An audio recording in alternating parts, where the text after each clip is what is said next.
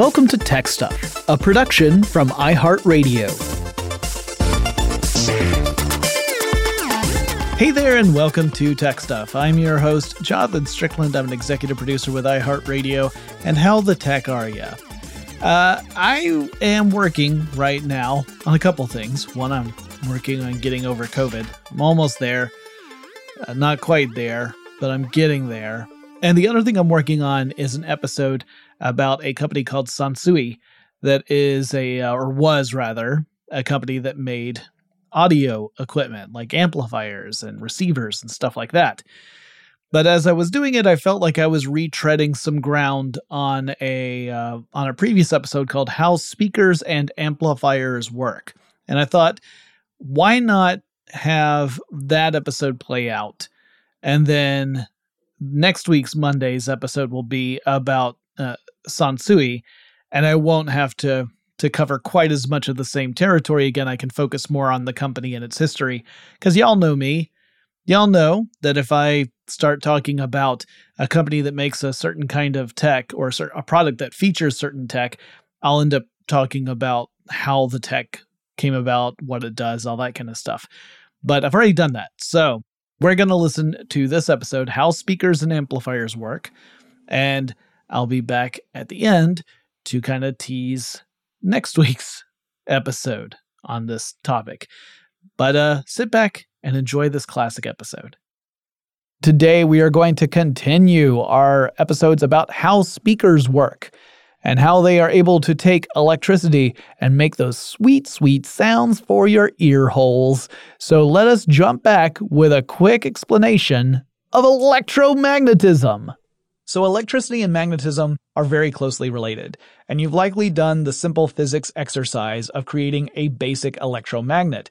So you'll take something like an iron nail, and you'll wrap insulated copper wire in a coil around the nail several times. The nail acts as a ferromagnetic core. The copper wire coil is a conductor. So connecting the ends of the copper wire to a battery will then allow current to flow through the wire. It'll flow from uh, one end of the battery through the wire down into the other end of the battery. As it goes around this coil, the flow of electricity creates a magnetic field. The nail and coil will behave like a permanent magnet would. It's an electromagnet, but it'll behave like a permanent magnet with a north pole and a south pole. And if you brought it close to a permanent magnet, then the opposite poles would attract each other and the similar poles would repel each other. So if you brought the electromagnet's north pole next to a permanent magnet's north pole, it would push that other magnet away. And the poles will not change because the source of electricity is a battery, and batteries provide direct current, which means the current is always going to flow in the same direction. It's never going to reverse. But if you hooked the same nail and coil up to a source of alternating current, things would be very different. With alternating current, the direction of the flow of electricity changes rapidly every second. And as the direction of electricity changes, it affects the magnetic field. With electricity flowing in one direction, the head of the nail might represent the north pole of the magnet. And when the electricity switches to the other direction, the head of the nail will become the south pole of the magnet, and vice versa. You have created a fluctuating magnetic field by running an alternating current through an electromagnet. And you can do some pretty cool stuff with a fluctuating magnetic field. For example, if you bring this apparatus close to a conductive material, you'll induce a change of voltage in that material even without making physical contact between the two. So if you do this with a stable magnetic field, all you'll do is see a very short spike, but then it stops because the magnetic field is not fluctuating. To induce electricity to flow by changing voltage in this other uh, conductor, the magnetic field has to be fluctuating, or the conductor has to be moving in and out of the magnetic field constantly. If you get two coils of copper wire and you make sure the second copper wire has twice as many coils as the first one, you can create a transformer. So imagine you've got your first coil of wire. Let's say it's got ten coils, ten, ten loops around its core. And you've got a second core with copper wire, but there are twenty loops around the second core. If you run a current through the first coil.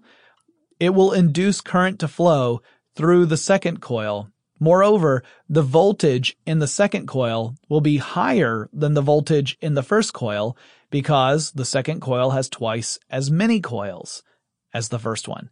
So the more times you loop a wire around a core, the greater the change of voltage is going to be between coil number one and coil number two.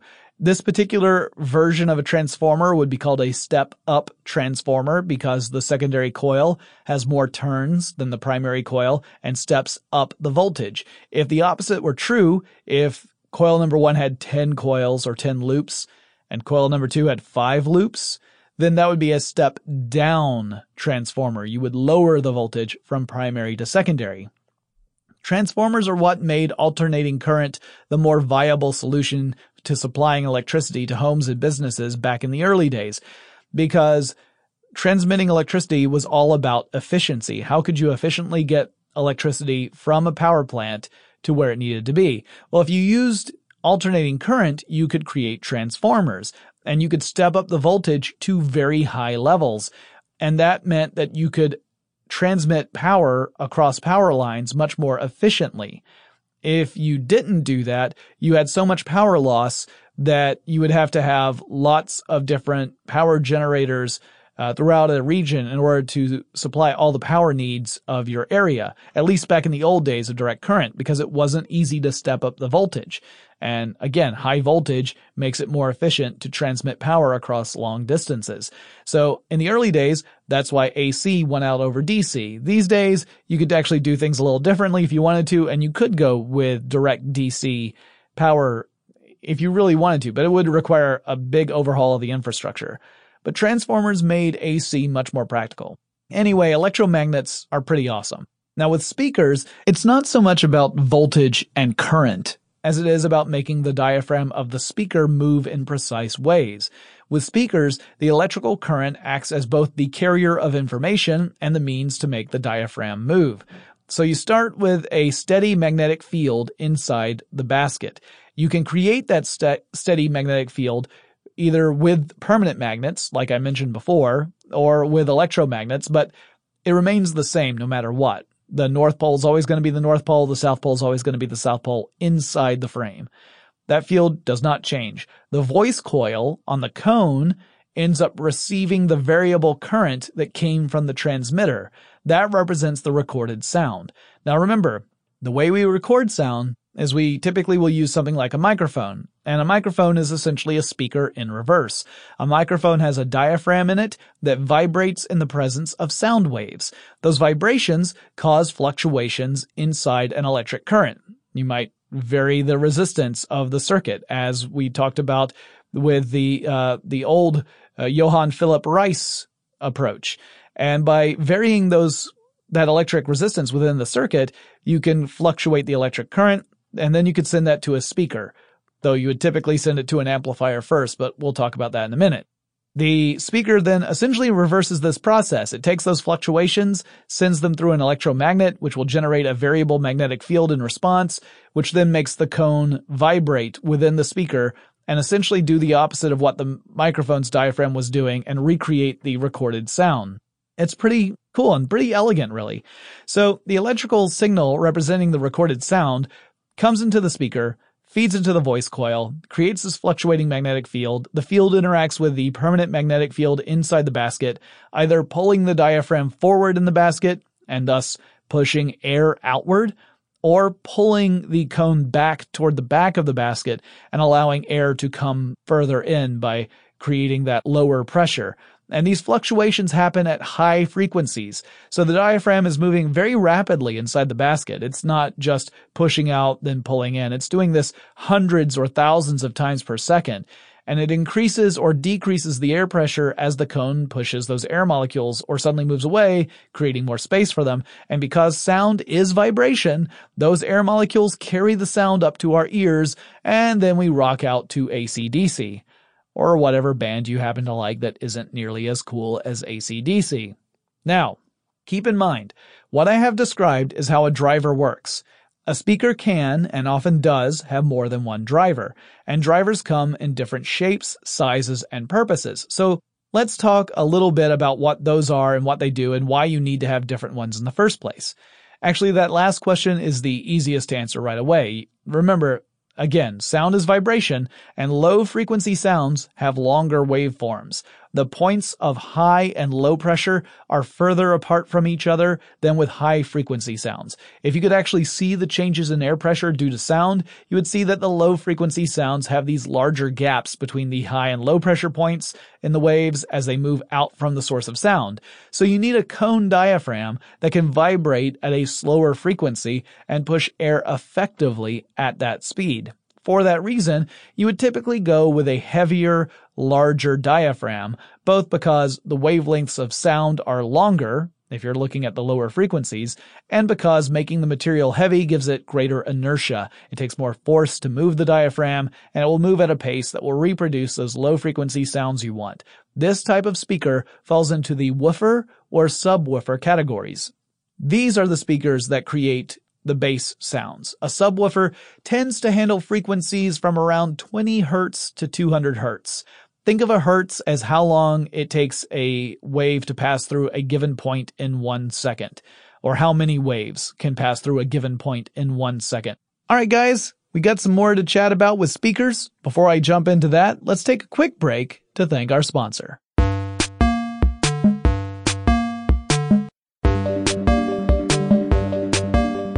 Human hearing ranges from twenty hertz, which is twenty waves passing a given point in one second, to twenty kilohertz, or twenty thousand waves passing through a point in one second. This really tells you more about the wavelength of the wave itself, and thus the frequency and then the pitch. Remember, the lower frequencies are the lower pitches. The higher frequencies are the higher pitches. And that's the frequency range for typical human hearing, twenty hertz to twenty thousand hertz. Now, I can tell you from my experience, using a frequency sweeper, which will slowly go through a selection of frequencies that is all set at the same volume, so you get a standard volume across all of them, that while I can technically hear stuff at twenty hertz, it's not until you hit a frequency of about fifty hertz that it quote-unquote sounds loud to me, even though actual volume of the two tones remains the same. So the amplitude is exactly the same, but until you get to a frequency of about fifty hertz, it just doesn't sound loud to me because my ears are not great at picking up those lower, super low frequencies. Uh, also, I should mention that while sound waves come in different frequencies, sound itself travels at a speed that is dependent upon the medium through which it travels. So in other words, low-frequency sounds and high-frequency sounds travel at the same speed through the same medium. Otherwise, you would have all the high-pitched sounds hitting your ears before the low-pitched ones, and conducting an orchestra would drive you crazy. The speed of sound is defined as the distance traveled by a sound wave in a certain unit of time.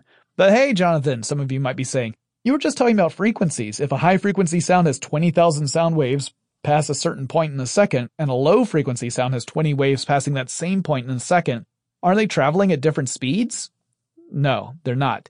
This is easier to imagine if we take an analogy. So let's say you're standing on the side of the road.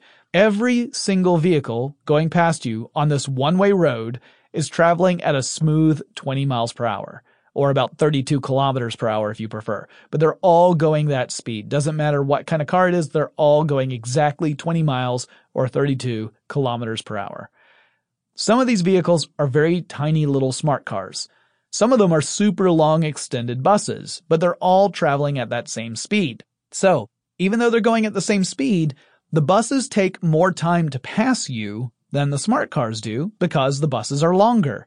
In the time it takes one super long bus to go by you, like the front passes you and you time it out, maybe four smart cars could go by you in that same amount of time, even though they're all going at twenty miles per hour. The same is true with sound waves. So we're not just talking about speed, but wavelength. So low frequency sounds and high frequency sounds are traveling at the same speed. It's just you can fit more of the waves in at that time than others because of the length. All right, back to the speed of sound. Now, I cannot give you a standard speed of sound for all occasions. because the speed of sound depends on a lot of little things. For example, how much moisture is in the air, or how cold is the air. Sound passes through the air, and air is made up of gases, and gases are made up of molecules. So as you heat up a gas, the molecules move apart from each other, and they bounce around more. They're more able to move. As gases cool, the molecules pack around together, and they move around less, so they get more tightly packed. So a cold gas will transmit sound at a slightly slower speed than a warm gas will. So if the temperature outside is sixty-eight degrees Fahrenheit or about twenty Celsius and the air is dry, sound will travel at one thousand one hundred twenty-five feet per second or three hundred forty-three meters per second. And it doesn't matter what frequency sound waves you're working with, that's the speed they're going to travel at. And again, at different temperatures and through different media, sound will travel at a different speed. All right, now let's go back to the different types of drivers. After you handled the subwoofers and the woofers, uh, well, the woofers will still handle lower frequencies, but subwoofers are, are specialized woofers, largely because they will frequently be paired with special circuits and cabinets dedicated to creating those very, very low frequencies in an effort to produce a specific quality of sound, such as, let's say you're watching an action film and something done blowed up real good. You want to have that rumbly low bass for those moments, you know, the kind where you can actually feel it because it's vibrating the chair and the air around you. And so it's it's that kind of rumble you can feel in your chest. Well, that frequently means you need a dedicated subwoofer unit that has its own power supply to generate the vibrations with enough force necessary to create that effect. So it's not just the speed, but how hard it's pushing. After subwoofers and woofers, you've got mid-range drivers or mid-range speakers. And as the name suggests, these drivers are responsible for producing sounds in the middle range frequencies of human hearing. A typical range might include two hundred fifty hertz to two thousand hertz. You may have also heard the term squawker when referencing mid-range speakers. They're made of lighter materials, and they can vibrate at higher frequencies than woofers and subwoofers, which is necessary to create those mid-range tones. And then you have tweeter speakers. These are made of the lightest weight material, and they vibrate the fastest in an effort to reproduce frequencies on the upper levels of human hearing, which tends to be between two thousand and twenty thousand hertz. At least for consumer speakers. There are tweeters that can be made for special purposes that can generate sound frequencies well above the range of human hearing, some of them as high up as one hundred kilohertz or one hundred thousand hertz. That's five times higher than the highest frequency the average human is capable of perceiving. So why would you want a tweeter that could go beyond the range of human hearing? Well, you might use it for scientific research purposes, like finding out what high, high, high pitches, the ultrasonic pitches might do to affect animal behavior. So you might be able to do that to learn how high a pitch a dog might be able to hear, for example, because dogs can hear at a different range than humans can. Or you might want to do experiments to see if those imperceptible frequencies have an effect on the sounds we can hear. So there are audiophiles who insist that frequencies beyond the human range of hearing can change the quality of the sounds that we do hear, and thus it's imperative to get a sound system and a type of media capable of reproducing sound frequencies at every level if you want a true reproduction of an original sound's quality. Uh, this falls into the realm of psychoacoustics, the study of sound perception. Because hearing involves processes in the brain, there is a subjective component to it that cannot be easily described through physics. We can talk all about the physics of sound waves and sound propagation, but ultimately when it comes to the way we experience sound, we have to take gray matter into account. And that gets tricky, since our experience of perceiving sound can depend upon other things unrelated to the actual physics of the sound itself. For example, if I were to tell you that I have a sound system and I've set it up and it consists of the most expensive and most technologically advanced components, and the media that I was going to play represented the most true reproduction of an actual sound, that might be enough to influence your perception of the sound, even if what I was really using was just good equipment, not the best, but just good stuff. Even if all I, all that stuff I told you wasn't true, your perception of sound might make it seem like you're listening to the most perfect reproduction of the original performance as could be attained. Or if I did play a sound back on what really was an amazing sound system, but before I did it, I made a whole bunch of apologies for how the system I was using could not faithfully represent high tones or had a very weak bass output or something like that. You might perceive the playback as following these trends that I had mentioned, even if scientific recording instruments were to show that the playback didn't suffer from those problems at all. All that being said, the psychological aspect of how we perceive sound does have limitations. No amount of snake oil salesmanship is going to convince you that a truly subpar stereo system is capable of reproducing the glory of the Philharmonic Orchestra, for example.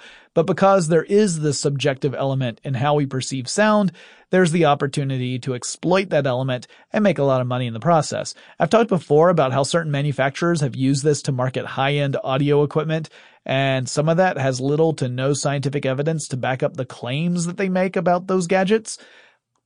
And yet they're able to set exorbitant prices for components that audiophiles will covet because they're always in a quest to get that perfect representation of a sound.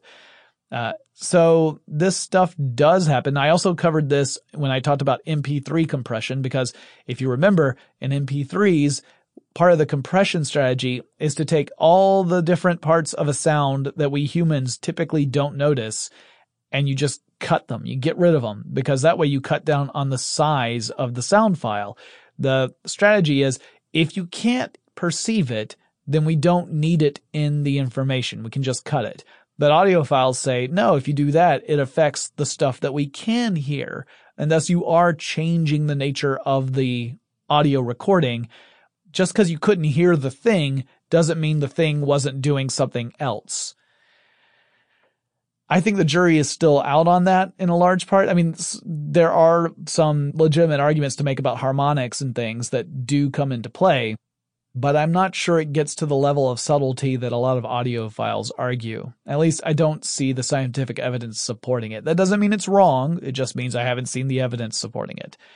Anyway, as soon as we come back, I'm going to go into talking about amplification and why that's important. But first, let's take another quick break to thank our sponsor.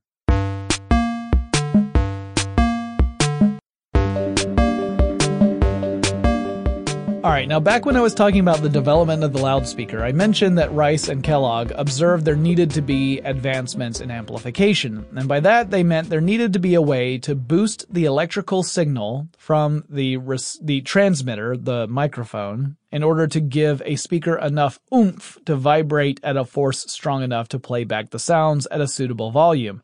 Without amplifiers, the signal strength might only allow a speaker to play back a sound at a low volume, or if the signal is very weak, it might not even move the speaker significantly enough at all to create any real sound. The reason the signal tends to be weak goes back to the limitations we face when we record sound in the first place. So, using the microphone effect, we transform sound into electrical signals by making the microphone's diaphragm vibrate, mimicking the way our eardrums work, right? So it's like we're speaking into someone's ear when we talk into a microphone. Uh, then we transform sound into electrical signals by making that microphone uh, diaphragm vibrate, and those small vibrations introduce fluctuations into an electrical signal in some way. But for sound to affect the diaphragm at all, the diaphragm has to be very lightweight, very sensitive, and it has to make very small movements. Otherwise, we'd have to make sound at enormous amplitudes or volume in order to generate the force necessary to vibrate the diaphragm. So it has to be very lightweight, very, very sensitive, and it's moving in a very small distance. So it can only make tiny changes in electrical current, or generate a very tiny electrical current. Now that's good enough for the purposes of recording the sound. You can do that. You can use that to record sound. It's fine, because it can record at those tiny details. But if you want to play the sound back on a speaker, you have to boost that signal in order to drive the speakers, to physically move them. You want to make the signal more powerful, but you also want to keep all the fluctuations of the signal, all the dynamics of the signal. So that way you can represent when a song gets louder or more quiet, or when one element is taking over over another element. All of these things are very subtle, and you have to preserve that. So you want the signal not just to be boosted, but for all the different fluctuations of that signal to be represented in that boost. You want it all to be at the same relative strength as they were in the weaker signal. Now, an amplifier does this through the use of two separate circuits. The first circuit is the input circuit. That's the weaker of the two signals. That's the one that's coming from the microphone. The second circuit is your output circuit, which sends a stronger signal out to the speakers, and it draws upon the amplifier's power supply to boost the signal. So you have an amplifier. It has its own power supply. It's generating the signal that's going through this output circuit. The power going through the output circuit is a direct current, so it's flowing in a set direction. It does not change. Uh, if you have an amplifier and you've hooked it directly up to your house's alternating current, there's a power supply element inside the amplifier that converts it from alternating current to direct current. Now think of the output circuit as always pushing a strong signal out toward the speakers. It's just most of the time, this signal is not carrying any information. But when the amplifier's on, that's what it's doing. It's pushing the strong signal out to the speakers. The input circuit's job is to use the original weak electrical signal as a way to vary the resistance in the output circuit. So the variable resistance recreates the voltage fluctuations in the original signal. So what you're doing is you've got this strong signal going out. You use the weak signal to introduce the same fluctuations into the strong signal, and then the strong signal will reflect the weaker one. It'll be exactly the same, except stronger. In the good old days, amplifiers relied upon vacuum tubes as an integral component. And in fact, some amplifiers still do, particularly for stuff like professional electric guitar amplifiers. There are professional musicians who swear by vacuum tube amplifiers and they will not use anything else. Vacuum tubes are pretty interesting technology, and they date back to the early twentieth century, so let's talk about how they work for just a second. First, they look a lot like light bulbs, and in fact, they operate very similar to light bulbs. They are glass tubes. Inside this glass tube is a filament. Uh, like a light bulb, the filament inside uses electrical resistance to heat up. The filament either contains or is somehow wrapped around a material like tungsten, which when it's heated to very high temperatures starts to boil off electrons. Uh, that would be the cathode of the vacuum tube. It's the source of electrons. The electrons accept only so much energy, and then after that, they effectively jump ship. They're ready to burst off of the atoms that they were previously connected to. Now, also inside the vacuum tube is a plate that has a relative positive charge to it compared to the cathode. That's called the anode. The electrons are negatively charged, and so they're attracted to the positively charged anode, and the negative char- uh, charged electrons flow toward the positively charged anode. Now, if this were all there were to a vacuum tube, it would just be a diode. That means it would be an element in a circuit that would allow electricity to pass one way from cathode to anode, but not back the other way. However, there's a third element, and that's what creates the amplification effect. That element is a grid of spiral wires or a mesh material that acts as a sort of control grid or cage between the cathode and the anode. So it, it essentially surrounds the cathode. Now, if you apply a voltage to this control grid that is lower than the cathode itself, it reduces the amount of current passing from cathode to anode. By placing a large positive voltage on the plate and then feeding a signal to the control grid, you can affect the voltage across the load on the circuit. So you make tiny changes in the control grid's voltage, and you get a much larger change across the load of the circuit, amplifying the signal. So again, you you put a large positive voltage on this plate, you feed the input signal into the uh, the control grid, and then you amplify that signal across the entire load. And that load would typically involve speakers or an amplifier. These days, most amplifiers do not use vacuum tubes. Instead, we use solid-state transistors. To describe how those transistors work gets a little complicated, but in general, a basic transistor has three components. You've got an emitter, a base, and a collector. The emitter and the collector are both n-type uh, semiconductors, meaning that they have more electrons, uh, they have a surplus of electrons. They're, you can think of it almost like a negative charge. The base is a p-type semiconductor. It's sandwiched between the emitter and the collector. It has what would we would call a positive charge, or holes for electrons. Feeding the input current between the emitter and the base creates a much larger output current between the emitter and the collector, thus amplifying the signal. Now, the output signal should ideally match the input signal exactly, except, again, everything is just bigger, as in amplified, and that signal would be strong enough to do the work of moving those speaker diaphragms and generating the sounds we enjoy. Well, I hope you enjoyed how speakers and amplifiers work. Like I said, next week we're going to have the story of Sansui and its rise and fall, and what the company did, and uh, the, the various products that it produced, and why they were important, why cer- certain audiophiles to this day will seek out Sansui uh, components, like receivers in particular. There are certain receivers that are highly prized among audiophiles, even though, spoiler alert, this company doesn't exist anymore. So that'll be next week's episode, but I'm glad that I did this so that way, you know, I'm not just repeating something I've already done in the past. I know that can be very frustrating. And due to my terrible memory, it happens pretty frequently without me even being aware of it. So hope you enjoyed this episode. If you have suggestions for future topics, because Sansui is actually going to be, that's a listener request. I'll talk about that more next week.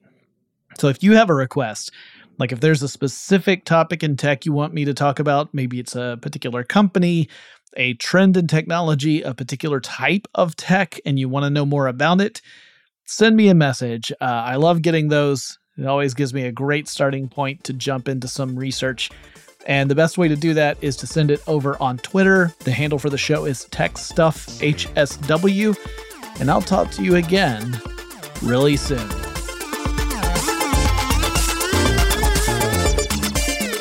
Tech Stuff is an iHeartRadio production. For more podcasts from iHeartRadio, visit the iHeartRadio app, Apple Podcasts, or wherever you listen to your favorite shows.